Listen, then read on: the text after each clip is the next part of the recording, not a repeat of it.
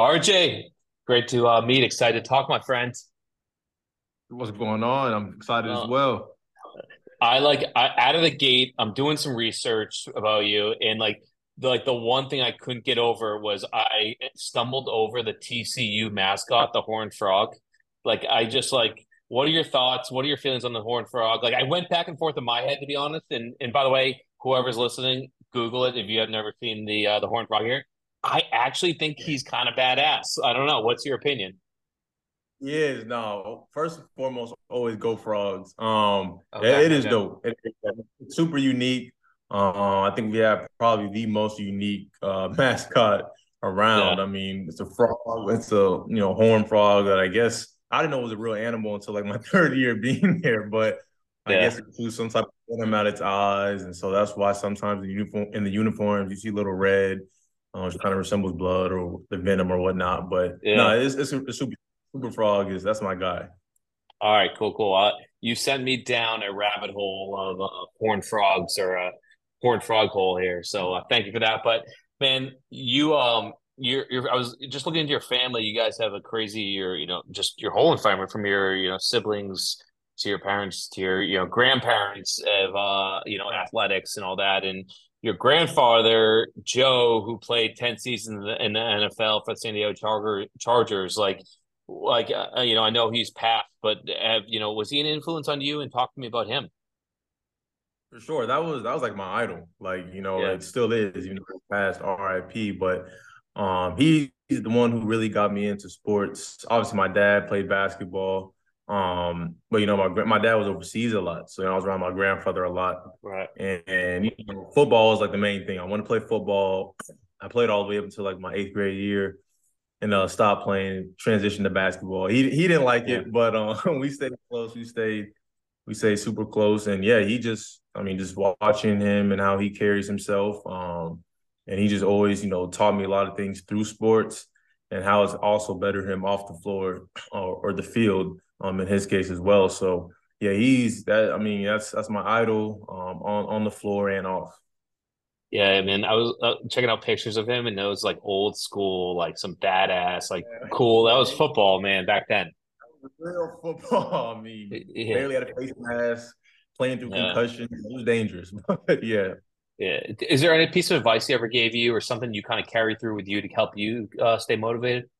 Right. Um, confidence, man. Confidence, confidence, it wins. I mean, it's everything. I think um, you know, there's there's a balance between confidence and arrogance, but yeah, that I mean that you can train all you want, you can study the game all you want and feel like you're on point. But if you go into any situation, whether it be sports or in life, and you're unsure about yourself, uh, it's, it's, most of the time it's not going to work out. Uh, you know, get a second guess. You're not going to achieve, you know, what you want to achieve. So obviously the work comes first, but um, he was always he was always big on confidence, and if you were around him, he was he was super cocky, um, and it rubbed off on me. But you know, he, yeah. he got the job done and everything he did. So he was he always yeah. um, made sure I understood that you know confidence is key. It's interesting because you, you speak of confidence, and I, I was actually thinking about that because just looking at kind of your history and, and, and with um, playing basketball and you know you went un, undrafted and uh, you know you joined the Heat in the summer league before signing with the Cavs for a bit and and now I know you're, you're overseas in Europe and I, I'm like I can't imagine what that process must have been like for you but I was gonna uh, what I wanted to ask is like what you told yourself in those moments and I, I, I was just thinking you must have had a lot of confidence and you had to keep believing in yourself Right. Yeah, that's man. That, yeah, you hit it right on the head. I mean, going undrafted, um, it's it's you're going into the world of the unknown. I mean, you know, you work your whole life um to hear your name called or you get to a team and you know the day comes and you don't know where you're gonna go. And then all you know, get a few phone calls, and then you hop on a plane, play with Miami, and then you know that doesn't work out. And so Cleveland calls two weeks later while you're just sitting at home, and you go, you know, you stay ready and you go on a training camp and yeah confidence and you know, confidence in myself but also the work i put in was super huge. And then uh, obviously i was blessed to play with the Cavs for a year and a half and then you know went to europe and you know that kind of fell through but now i'm kind of in that same same boat again. I'm a free agent uh, waiting for my next opportunity. Um so yeah that's and i'm but i'm super confident still man. That's yeah. that's always that's always been my advantage was there something you told yourself in those moments, and whether it's from draft night or other t- moments that like just kept yourself moving on? And, and was it your was it Joe? Was it your grandfather just saying have confidence, have confidence? Yeah, it was a little bit. You know, I had his frame there next to me throughout the whole process um, with this jersey. Um, but at the same time, I just told myself, man, you're here for a reason. I mean, yeah. not a lot of people can say they were able to go into the, the draft process and actually have some interest from from professional organizations. So you know, I just told, told myself, you know, be easy, relax, and just, you know, you're here for a reason. You know, whatever. I was prepared for whatever. Um, the yeah. day before the draft, day before training camp, like I, I knew I was, you know, underdog, and I'm trying to fight my way back, you know, to the top, and I'm doing that again now. So, and just take my take it easy and just understand that I'm here for a reason and just go do the thing. Yeah, for sure. So let's let's jump backwards a little bit. So how did you make that decision between uh, basketball and football? Mean, especially in Texas, man. I feel like Texas, it's like like just to be under those lights on Friday night. Like, how did you choose to be inside of playing basketball? Bro, it's crazy. So, man, I, I'm playing football all the way up to eighth grade year.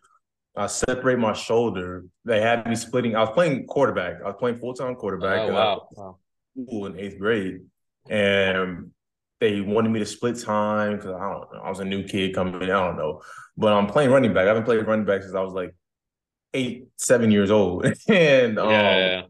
I'm going there and just fell wrong, fell the wrong way, separated my shoulder, and I was like, okay, I'm gonna take a break from football and just go all basketball my freshman year of high school. So I transferred to Keller High School, played uh freshman my freshman year, made the varsity team, and actually started, which is pretty cool. Really didn't have a, a good year. I mean, you know, I was averaging like two, three. Yeah. I was out there, I was pretty athletic and could make the right play sometimes. And then I just worked hard that summer, and then that fall, I was really thinking about playing football again. And that fall, I went to this this camp called Pangos uh, All South Camp. I don't know if they have it anymore. And yeah. got a Ball is Life mixtape back when if you got a Ball is Life mixtape, you're on top of the world. Yeah, yeah. Everyone gets mixtapes, but I got my first Ball is Life mixtape, and I boom. Next thing I know, Shaka Smart was calling, uh, Scott Drew was calling. I'm like, whoa, like, yeah, it was for real, and that was it. Yeah, that's pretty. Uh, that's pretty awesome. It's a, it's a great great story because it's hard to pass up. I'm sure in Texas, like oh, under the lights, quarterback under the lights, baby. I but, still run around with my friends that are in the NFL, and I still throw the ball to them and stuff when they come in for yeah. all season. I love the game. I love football. Yeah, that's awesome. Uh, so, so take us to now, right, and and, and kind of where where you are first. Like, uh, first, I want to start with just that transition to playing overseas, and and right. I, I to be honest, I don't know much about overseas basketball, you know, and so talk to us about that a little bit. Yeah, uh, I'm gonna be completely transparent. It was a it was a rush decision um to go overseas. Um, you know, I finished up with the Cavs, you know, got released. It is what it is. That's what sports is. Um, but I felt like I should have gave myself a little more grace, a little more time, and tried some different situations, whether it be G League, and you know, try to get back on a contract. And you know, I kind of just thought you know, it, you know, I had an agency at the time was telling me I had some things lined up overseas, and it was ultimately my choice. Yeah. Um, I just, I don't know, just decided to go over there. I was gonna make the same money I was making playing in the NBA, and it was a different path. And I thought I could just come back in a few months. Um, and you know, I went over there, and it was it was okay. And then unfortunately, just after my first game, I tear a muscle in my calf. And yeah. at the time, I was already thinking, like, man, do I want to just go back home and train and prepare to get back to my goal and my dream and stick? And it was crazy because as I'm thinking that, the next game I played, that happened. I had a great game and I tear a muscle in my calf and I end up coming back and now I'm, I'm 100%. I'm better than ever now. But the overseas life was, it was different, man. It was a, it was yeah. a I'm learning languages, it's a different culture, but it was a blessing and it taught me a lot about myself, taught me a lot about life, and it's helped me. So I'm I'm super prepared for um this journey uh, to get back into the NBA as a free agent. Yeah, yeah. So so like, what's the plan? What what do we got going on? Right. You so, know. Yeah. So um, just training. Uh, first things first was getting healthy, and now that yeah. that was the last uh, last two months was just getting healthy, getting stronger. I built that up, and now it's just hitting everything super hard. Um, you know, from my shot to my conditioning, my footwork, everything, my handling is, you know, just making sure that's super crisp. So when I have these calls, I got you know quite a bit of interest from some NBA teams, and uh, they're they're looking to bring me in in June uh, once those little workouts start and mini camps start. And so my my whole thing right now is just staying staying even kill because one day they could you know it is you know yeah. like they love you they need you and who knows a trade can happen they get three extra draft picks and two new guys in free agency. so I'm just not even trying to get too ahead of myself. I know how it is, but I'm I'm excited, man, because I know you know I'm just gonna be ready for any any opportunity that presents itself, and there will be some opportunities this June, and I just got to make sure I'm ready to season. Yeah, for sure. So, so let's jump off the court a little bit and talk about what you have going on. Uh, you you and your dad have our RNJ Elite. So what what's RNJ Elite, and tell us about that. Right. So RNJ Elite, I started this is the second year now. Um, I just wanted to to give something back into the community that I was raised in, which was um, a small town. It's a little bigger now, Keller, Texas, in that Tarrant County area. Um, there just wasn't enough basketball in that area. Uh, when I was growing up, I always had to go to the inner city and you know try to guest play on teams and make a name for myself. And you know that gets tricky because then parents get unhappy, players are unhappy. They start treating you a certain way, and you're 12, 13 years old. You don't know how that how to to handle it. So I always wanted to do something for the kids in this area to give them that same platform that um, all the other you know teams get, whether it be inner city or circuit teams or whatnot. I just wanted to get that same opportunity to a smaller town. And um, so when I became a pro, like that was on my bucket list. And um, basically, my dad had an AAU team, and basically we just turned it into RNJ Elite. Um, I started sponsoring some things. He brought some players over. I knew some players, some young guys coming up. They're actually really good, and we got it going. And it was kind of last minute, but it's it's taking huge leaps. Um, first year we had a really good year. This summer we actually got a New Balance deal um, on oh, the New Balance circuit. Um, trying to work our way to get to that New Balance Pro 16, which is even more exclusive. And so it's it's taking huge strides and it's gonna keep getting bigger and bigger. And the plan is way beyond basketball, honestly. Like we're hoping that, you know, volleyball, um, you know, foundations. Um, we actually partnered with Christ Haven uh, uh, Church for Kids and hoping eventually we can we're actually working on a facility being built on the uh, church grounds um, for the team and so it's it's a it's a lot going on, man. It's a process, but it's it's way bigger than you know just the basketball aspect. That's just the main thing right now. But yeah, that, that's super. I hold that super close to my heart for sure.